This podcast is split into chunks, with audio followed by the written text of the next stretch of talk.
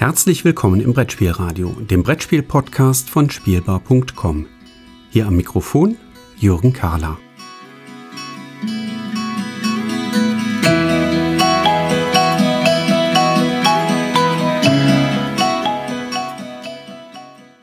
Herzlich willkommen zurück zu einer neuen Episode zu Kinderspielen hier im Brettspielradio.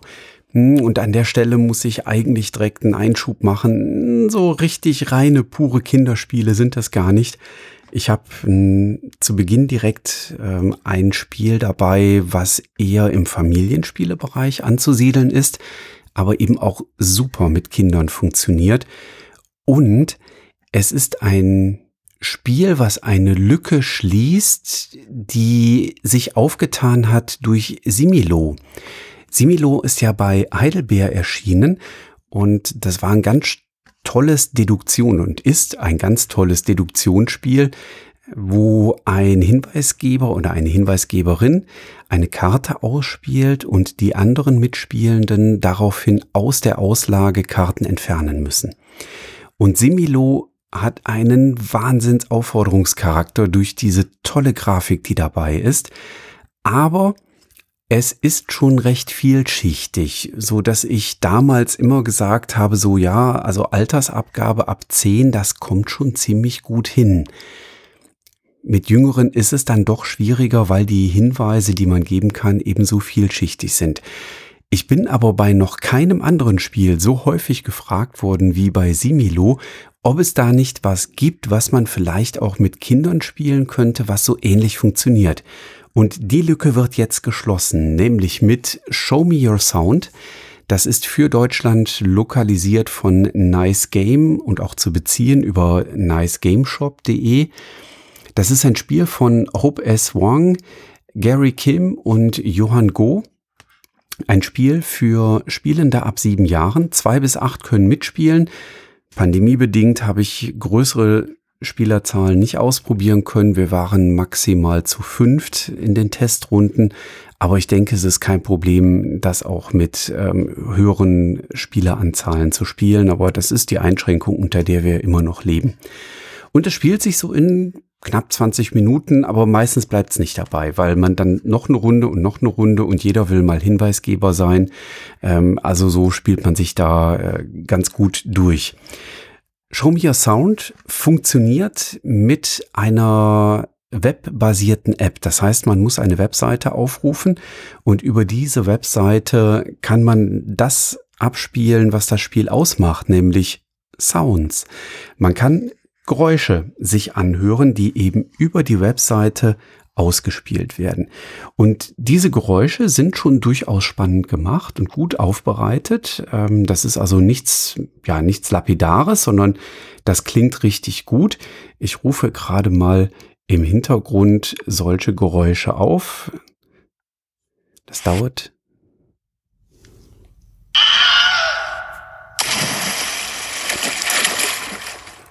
Das dauert immer so ein ganz kleines bisschen, bis der nächste Sound geladen wird.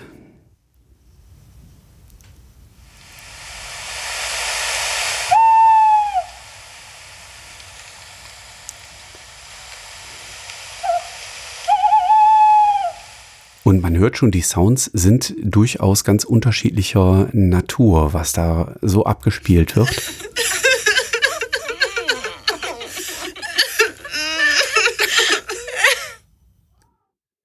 Ja, die letzten hier, die haben Dungeons, Dice and Danger gespielt. Ähm, das ist der ähm, eigentlich einzige Kritikpunkt, den ich habe, wenn ich äh, bei Show Me Your Sound in dieser Web-App ähm, auf den Button drücke Next Sound, dann wird der nächste Sound erst geladen. Das wäre super cool gewesen, wenn man den schon im Hintergrund äh, in den Cache laden würde und der dann auf Knopfdruck quasi sofort abspielt. Ähm, ja, aber technische Herausforderungen. Das schränkt den Spielspaß nicht wirklich ein. Das Einzige, was eben ist, es ist eine Web-App, also brauche ich eine Online-Verbindung, wenn ich das spielen möchte. Wenn jetzt dieses Geräusch abgespielt wird, dann kann der oder die Hinweisgeberin ähm, sich überlegen, aus der Kartenauslage, gibt es da ein Geräusch, was richtig gut dazu passt oder gibt es Dinge, die gar nicht zu dem äh, Geräusch passen und kann dann entsprechende Hinweise geben. Ziel für die Hinweisgeberin oder den Hinweisgeber ist am Ende, dass eine Karte übrig bleibt von den neun Karten, die zu Beginn ausliegen. Das heißt, es werden acht Geräusche, also im Regelfall acht Geräusche ausgespielt. Es gibt dann noch ähm, Varianten, wo man dann noch Passekarten mit reinnehmen kann, wenn jetzt so ein Geräusch irgendwie gar nicht zuordnenbar ist. Ähm, dann kann man das quasi überspringen, aber grundsätzlich gilt, es werden acht Geräusche abgespielt. Äh, jeweils eine Karte muss aus der Kartenauslage eliminiert werden, entfernt werden. Und es soll eben dann bei Rundenende die eine Karte übrig bleiben, die quasi als Auftrag für die Hinweisgeberin oder den Hinweisgeber am Anfang ähm, ja, verdeckt zugeordnet worden ist. Das Tolle ist, hier ist das drin, was bei Similo fehlte. Es ist nämlich eine kleine Karte dabei. Eigentlich wäre es eine kleine Papptafel gewesen. Ähm, da ist aber leider ausgerechnet auf der Karte die ist falsch rum bedruckt. Deswegen gibt es im Karton, wenn man das Spiel äh, bestellt, eine Ersatzkarte. Das ist dann eine Spielkarte im klassischen Spielkartenformat. Und dort steht drauf, was man für einen Hinweis gibt. Und man hat die Wahl zwischen dieses Geräusch klingt nicht nach der Zielkarte oder dieses Geräusch klingt nach der Zielkarte. Und diesen kleinen Text, der macht nur ein Drittel dieser Karte aus, den nimmt die Hinweisgeberin oder der Hinweisgeber sich und schaut da drauf und legt dann die entsprechende Karte mit der einen oder mit der anderen Seite nach oben, je nachdem, ob das Geräusch passt oder nicht. Und für die Mitspielenden ist auf dem Rest, den restlichen zwei Dritteln dieser Hinweiskarte dann ein Text gegeben, nämlich dreht die Bildkarte um, die dem Geräusch am wenigsten entspricht Nämlich, wenn das Geräusch nicht nach, äh, wenn das Geräusch nach der Zielkarte klingt, jetzt habe ich es selber schon durcheinander gebracht, also wenn das Geräusch nach der Zielkarte klingt, dann entfernt bitte die Bildkarte, die dem Geräusch am wenigsten entspricht. Das heißt, da dieser Knackpunkt, den man bei Similo immer hatte, so, ah, ich muss jetzt eine Karte entfernen, die eine Gemeinsamkeit mit der gesuchten Karte hat. Nee, Moment, nee, andersrum, das darf keine Gemeinsamkeit haben. Dieser Knackpunkt beim Denken, der entfällt, weil ich lege das einfach mit der Karte aus und die Mitspielenden wissen sofort, wie sie denken müssen, weil Hinweisgeber und äh, die Suchenden müssen ja genau anders herum denken äh, hier an der Stelle. Und ähm, das ist eben ganz toll gelöst über diese Karte, die hätte ich mir, wie gesagt, auch bei Similo gewünscht. Und ansonsten besteht das Spiel einfach aus einem riesengroßen Stapel mit quadratischen Karten, auf denen wirklich richtig schöne Stockbilder zu sehen sind. Ja, also so Bilder aus äh, Bilderdatenbanken, auf die man eben zugreifen kann, wenn man dann eine entsprechende Lizenz erworben hat. Da gibt's auch Datenbanken, die liefern kostenfreie Bilder. Das wird eben von Webseiten sehr gerne genutzt und jetzt auch tatsächlich mal aus einem Spiel.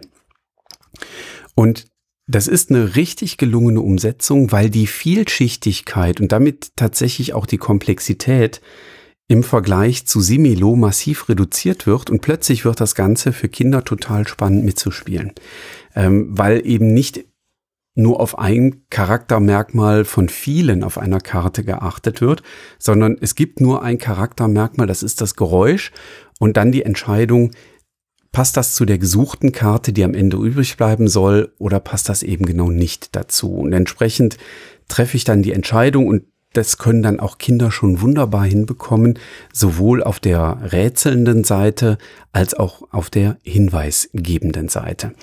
Also von daher gibt's hier von mir auf jeden Fall beide Daumen hoch für Show Me Your Sound von Hope S. Wang, Gary Kim und Johann Go erschienen bei Nice Game.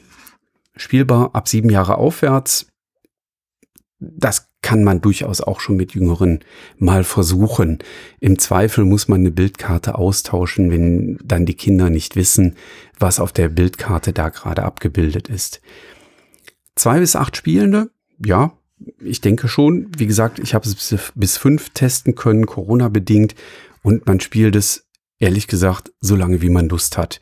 Ähm, es ist selten bei den 20 Minuten geblieben, die auf der Schachtel standen, weil wir dann noch einen hinten drauf gelegt haben und noch eine Runde gespielt haben und nochmal jemand anders auch nochmal Hinweise geben wollte. Also ähm, sehr, sehr schön, sehr, sehr gelungen. Ähm, und damit haben dann auch Eltern mit Kindern eine Alternative für Similo und wenn die Kinder dann älter werden, dann kann man beide Spiele auch durchaus parallel besitzen, denn sie sind dann doch unterschiedlich genug. Ähm, bei Similo kommen ja dann noch äh, die wunderschönen Grafiken hinzu und eben diese mehreren Charaktereigenschaften, die die Karten ausmachen. Ja, jetzt wollte ich schon zum Ende kommen und äh, da fällt mir doch glatt ein, habe ich doch noch einen ganz wichtigen Hinweis vergessen. Es gibt auch eine fortgeschrittenen Variante von Show Me Your Sound. Die ist ein bisschen komplexer, bringt ein bisschen trickreiche Kniffe mit rein ähm, und ja, macht das Ganze vielleicht ein ganz kleines bisschen anspruchsvoller. Wir haben die mal ausprobiert, aber hatten noch nicht das Gefühl, dass wir die jetzt unbedingt spielen müssten. Wir haben mit der Basisversion schon wahnsinnig viel Spaß gehabt, ohne dass wir unbedingt auf das fortgeschrittene Modul umsteigen mussten. Ähm, also von daher, aber wer ein bisschen mehr Anspruch haben möchte, das geht halt auch. Und damit kann ich zum zweiten Spiel für die heutige Episode übergehen. Und das zweite Spiel für heute ist Burg Klapperfalle. Burg Klapperfalle ist jetzt tatsächlich ein Kinderspiel. Und zwar ist das ein Kinderspiel von Wilfried und Marie Vor, erschienen bei den Space Cowboys, ja, die Kindermarke, ähm, Entschuldigung, die Kindermarke der Space Cowboys, nämlich bei Space Cow ist es erschienen. So rum. Davor haspelt man sich schnell. Bitte das zu entschuldigen. Ähm, richtet sich an Kinder und deren Eltern ab sechs Jahre aufwärts, zwei bis vier Spielende und spielt sich ungefähr in 20 Minuten. Ja, was ist die Grundidee, die Kernidee bei Burg Klapperfalle? Grundsätzlich geht es darum, es ist ein Roll-and-Move-Spiel. So würde man es, wenn man ein bisschen aufbauschen wollen würde, das wohl bezeichnen. Also ich würfel und laufe dann mit meiner Spielfigur vorwärts. Ja. Das Tolle ist, ich habe zwei Würfel ich kann entweder die eine Würfelaugenzahl oder die andere Würfelaugenzahl oder die Summe aus beiden vorgehen. Also ich bin selten in einer Sackgasse, ähm, dass ich sage, ich bin total unglücklich mit dem Würfeln. Das ist schon ganz gut ausgeglichen. Außerdem gibt's auch noch Momente, wo man nochmal neu würfeln darf, wenn es dann so gar nicht passt. Ähm, also das Würfelglück ist schon weitestgehend eliminiert. Zweite Kernidee ist, dass wir einen Memory-Gedanken mit drin haben, denn es liegen in einem erhöhten Spielplan. Das wird im Schachteleinsatz gespielt und der ist wirklich toll gemacht. Also Material wirklich, wirklich sehr, sehr schön, aber so ein bisschen overpowered, sage ich mal. Ähm, ein bisschen, ganz kleines bisschen im Blender. Ich nehme das mal hier äh, schon mal vorne weg. Ähm, da gibt es Plättchen ähm, und diese Plättchen liegen mit der Rückseite nach oben. Ich sehe also nicht, was auf der Vorderseite drauf ist. Erst wenn ich mit meiner Spielfigur dorthin gehe, wenn ich geeignet gewürfelt habe, dann stelle ich meine Spielfigur auf die Ecke solch eines Plättchens und dann setzt so ein toller Klappmechanismus ein.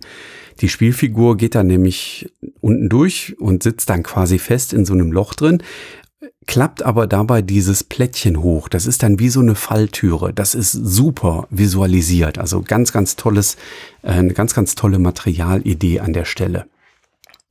Und jetzt geht es im Prinzip darum, dass wir auf diesem Parcours, der aus zwölf von diesen äh, ja, Falltüren besteht, letztlich herumlaufen, Dinge einsammeln und am Ende auf den Spiegelturm in der Mitte hinaufsteigen und versuchen, das dort liegende Monster dann zu verjagen. Das können wir tun mit den Gegenständen, die wir auf diesen zwölf Feldern einsammeln können, die wir dann ablaufen können. Spiegelturm, fragt ihr. Wieso denn Spiegelturm? Naja, also ich habe ja gerade beschrieben, da gibt es so einen Klappmechanismus. Diese Falltüren, die sind kreisrund um diesen Turm ausgerichtet. Das heißt, wenn ich da jetzt eine Ecke hochdrücke, und zwar geht die Rückseite immer so hoch nach außen hin, so dass dann die untere Seite dieses Falltürenplättchens quasi nach innen hin zum Turm zeigt. Und deswegen ist da ein Spiegelturm. Da sind nämlich auch zwölf Spiegelplättchen drauf geklebt. Das muss man zu Beginn vor der ersten Partie aufkleben. Und wenn ich jetzt quasi so stehe, dass ich die Falltüre nicht sehen kann, die ich gerade aufgemacht habe, muss ich mich nicht verrenken und irgendwie um die Ecke gucken, um zu schauen, was ist denn da drauf. Nein, ich kann in die Mitte auf den Turm drauf schauen. Da habe ich den Spiegel und da kann ich sehen, was da drin ist. Ein ganz tolles Gimmick, finden die Kinder super, ähm, gefällt ihnen richtig gut, verfängt aber jetzt nicht so wahnsinnig lange. Ja, also wenn man das dann ein Dutzend Mal gemacht hat, dann ist auch gut, dann weiß man, ah ja, ich sehe das Plättchen, was ich gerade aufgedeckt habe, wenn ich da in den Spiegel reingucken kann, auch. Ja, was möchte das Spiel? Letztlich müssen wir uns die Orte merken. Wenn jemand anderes irgendwo eine Falltüre aufgemacht hat, dann muss ich mir memorymäßig merken, was ist denn da? Natürlich gibt es Falltüren, die dann Effekte haben. Plättchen tauschen, versetze deine Figur, alles Mögliche, ähm, was man sich da vorstellen kann. Dann soll man das Spiel, das äh, Würfelergebnis wählen, entsprechend vorgehen, sammelt dann Dinge ein, die auf diesen Falltüren dann zu finden sind. Letztlich laufe ich den Turm hinauf. Da gibt es zwei Möglichkeiten hochzukommen. Einmal einen verdeckten Eingang oder ich nehme einfach die Treppenstufen, die auf diesem Rundparcours mit den Falltüren ähm, zu finden sind. Und dann gehe ich auf den Turm hoch und dann kann ich so lange auf das Monster draufhauen, wie ich möchte. Da ist noch ein schöner, kniffiger Mechanismus mit drin, denn äh, jedes Monster, es gibt äh, fünf verschiedene im Spiel, hat andere Herausforderungen und kommt auch mit anderen Falltüren daher. Das heißt, es gibt nur nicht nur äh, die zwölf Falltüren für Level 1, sondern es gibt noch viel, viel mehr unterschiedliche Falltüren. Jedes Monster bringt quasi seine eigenen Falltüren entsprechend mit. Und das ist auch sehr süß gestaltet, denn für jedes Monster gibt es ein, eine kleine Papptafel, eine Übersicht, wo eben erläutert ist, was die einzelnen Falltüren machen.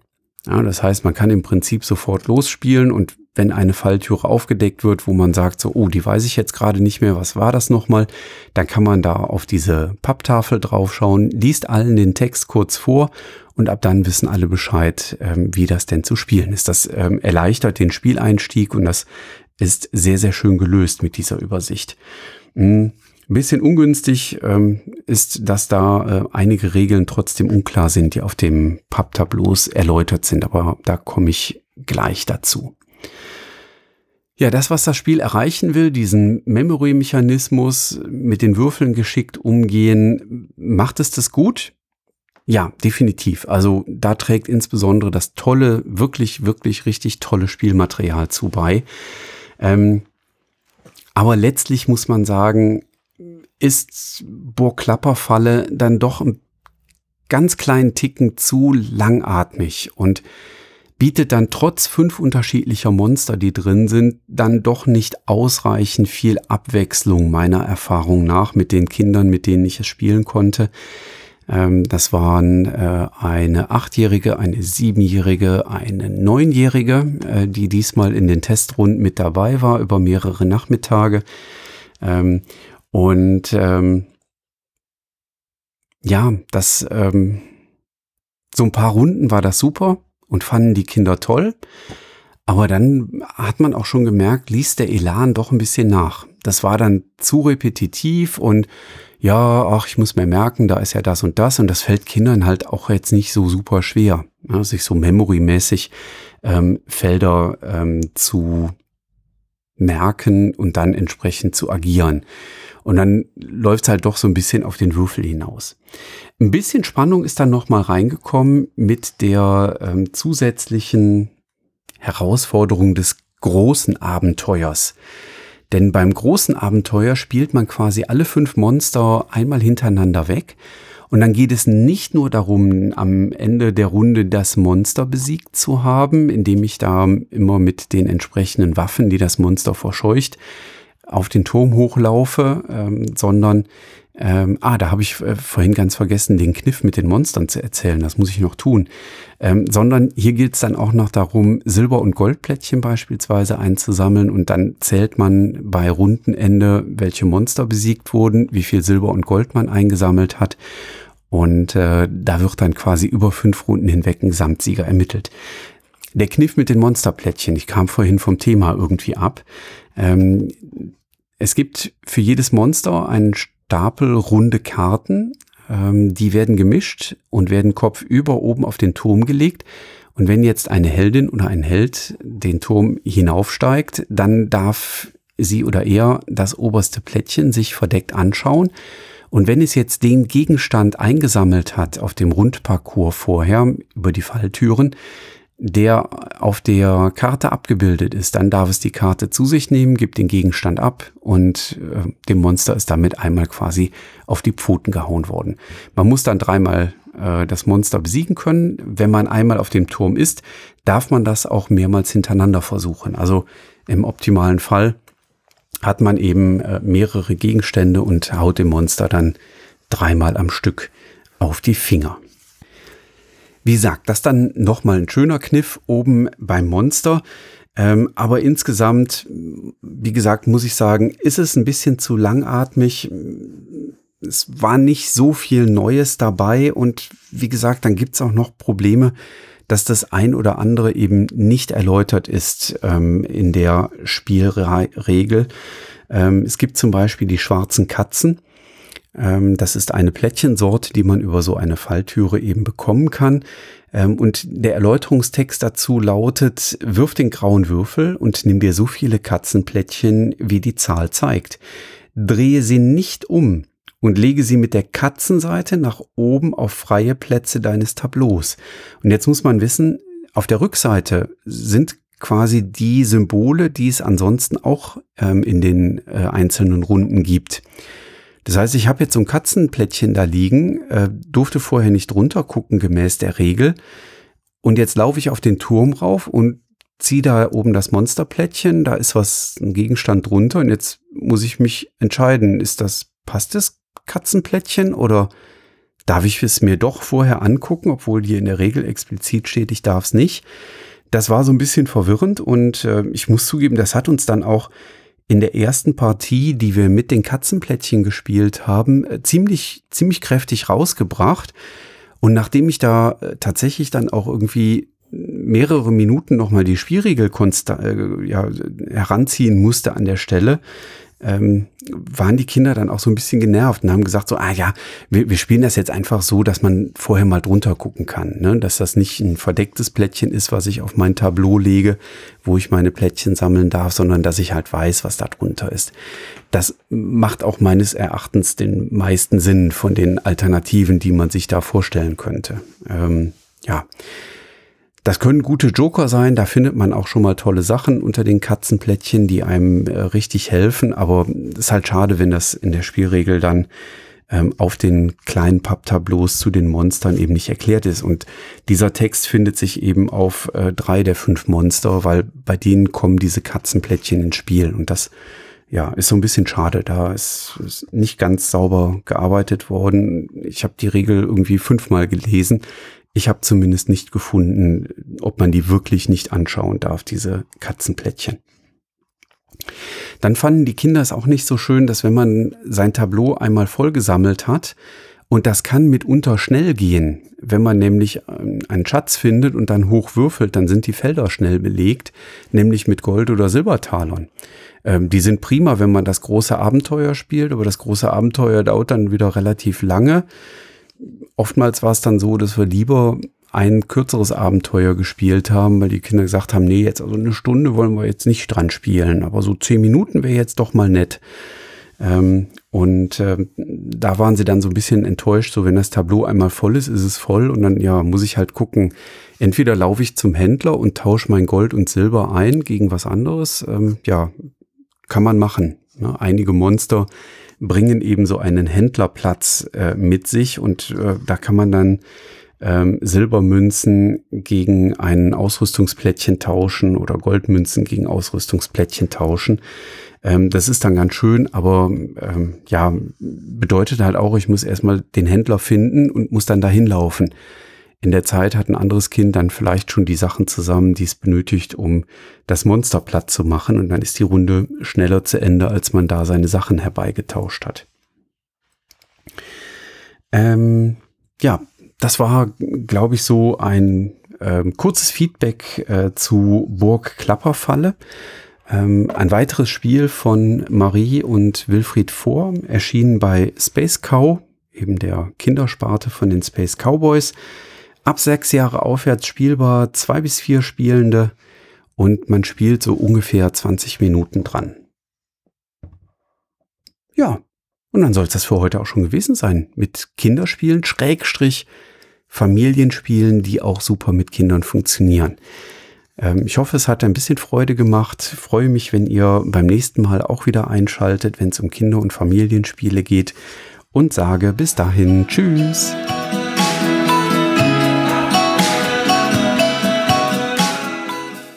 Vielen Dank, dass du diese Episode des Brettspielradios gehört hast.